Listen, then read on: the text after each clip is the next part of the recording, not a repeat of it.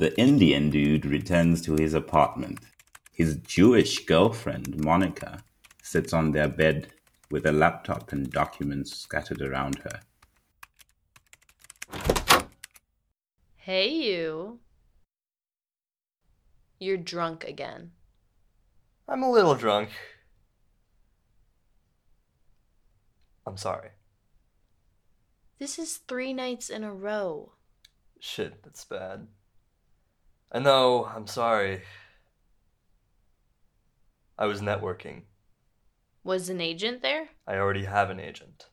An agent who gets you more gigs in Manhattan? Or one that doesn't have mutton chops, maybe? No. But Frankie showed up. Oh, she did? Is she gonna get you that audition? It's a work in progress. It'd be so great if you could get the Everyday Show. My parents watch it. They'd be so excited. And relieved their future son in law isn't a bum. They don't think you're a bum. They love you, Aryan. I'm sorry, I'm a little drunk. Justin got me an audition. Are you an MD, a DO, or a DDS? A urologist named Dr. Sharma. Ew. Remember how jealous I got when you played that gynecologist on General Hospital? You were giving pap smears to all those hot, shitty actresses. You've got to admit, you look really handsome in a lab coat. You gotta do what you gotta do. Hey. Tell me something good. Hmm. I was listening to a podcast this morning on big data. It was talking about how the data from people's Google searches reveal way more about humanity than writers, philosophers, and basically everyone else. And apparently, the number one Google search in India that starts with my husband wants is my husband wants me to breastfeed him. Holy shit, that's so funny. I know. And they were saying, like, no one knew that was a thing. Like, Indian women haven't brought this up with their doctors, therapists, but it's apparently a super common fetish in India, and only Google knows about it. God, why are Indian men so weird? this is bad PR. Oh, please. Everyone's a pervert. I knew you were a huge pervert very early on, like junior year. I'm an ass guy. Sue me. At least I don't ask you to breastfeed me. Can I run a joke by you? Yeah. It's a one liner. I, I kind of improvised it.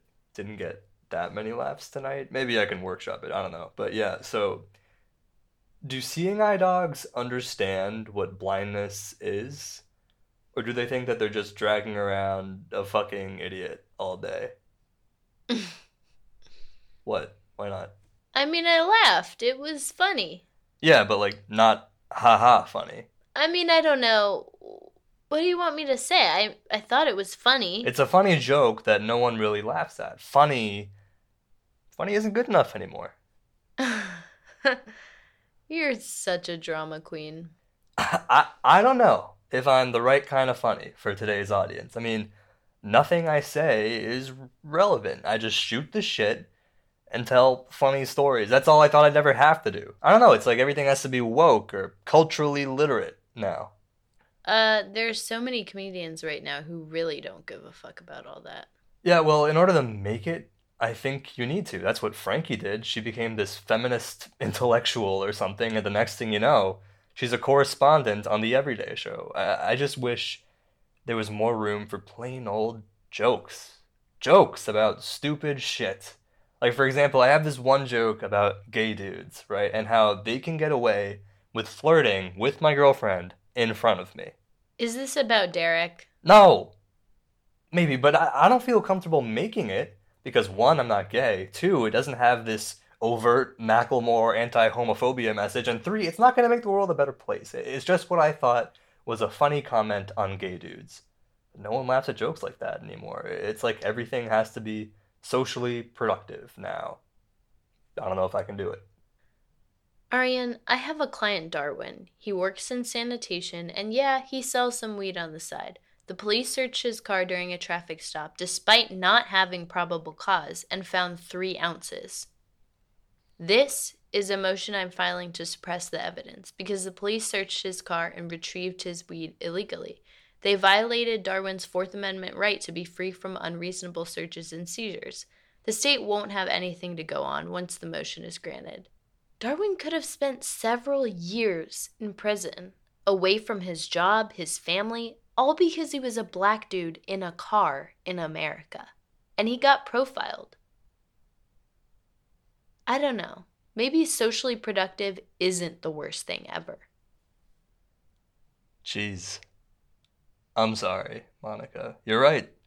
Art and comedy should definitely be part of the good fight. It's just, I feel like our society's collective sense of humor is going in a direction it doesn't have to, just because of the times we live in. But maybe we're all becoming better, more understanding people in the process. Is that so bad? no. Then I think you should be a part of that and be proud of it. A movement to make people better. Fine. Tell me something good. I was at the Duane Reade today and I walked through the greeting card aisle. And, and, you know how they have these different sections, right? Birthday for him, birthday for her. There was a section labeled refreshingly honest. and I perused through some of them. They were pretty funny. One of them, the front cover said, Some things get better with age. When I opened it, it said, Testicles are definitely not one of them. Happy birthday. Yours aged very well.